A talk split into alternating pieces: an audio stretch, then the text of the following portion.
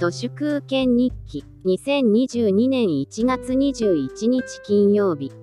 いわゆるパピーミルと呼ばれる市場で人気の子犬ばかりを人の道にあらざるやり方で大量に飼育して売りさばき売れ残れば遺棄してしまう悪徳業者が後を絶ちませんが安倍晋三とかその弟の岸信夫を見ていると朱子学カルトの賞もない政治や見るから生まれてきた。気力も体力もそして何よりも知力の足りない血管動物という気がします病気がちでとてつもなく頭が悪そうなのに、やたらとキャンキャン吠える貧相な老犬です。最近、安倍晋三が、劣化パピーの遠吠えのように、日経ビジネスでポジショントークの連載を始めましたが、日経ビジネス読んで、ビジネス回らず、今時日経ビジネスなんて読んでいると、肝心のビジネスが全然うまくいかなそうな気がするのは、私だけでしょうか。想定読者が経産省キャリア課長クラス前後といった印象で政財官学マスメディアによるオールドマンスプレーニング官報という意味ではプレジデントとの見分けがもはや丸でつきません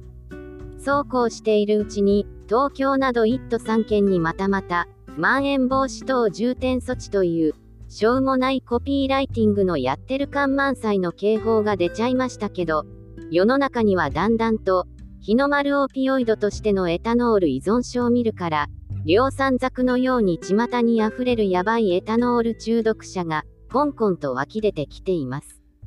最近の日の丸オピオイド中毒の染み出しケースとして気持ち悪かったのは、フリーランスの美容師をマッチングさせる事業のやり手役員が、エタノールによって若い女性に痴漢行為を働き、お縄になっていた事件で、昨年の人流抑制という科学的には特に何の意味もない政策の間に、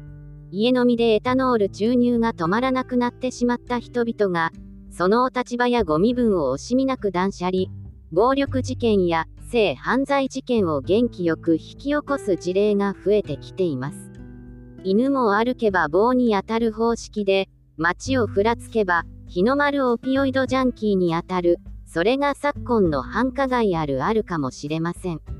劣化した政治屋やエタノールジャンキーを大量に蘇生乱造しているのは敗戦後にたまたま朝鮮戦争とベトナム戦争のおかげで首の皮一枚つながっただけの明治維新スキームであって今年はコロナ禍からの経済回復が見込まれるなんて真っ赤な嘘で明治維新レジームの崩落が半端ない加速度で進むそんな2022年ではないかと私は睨んでいます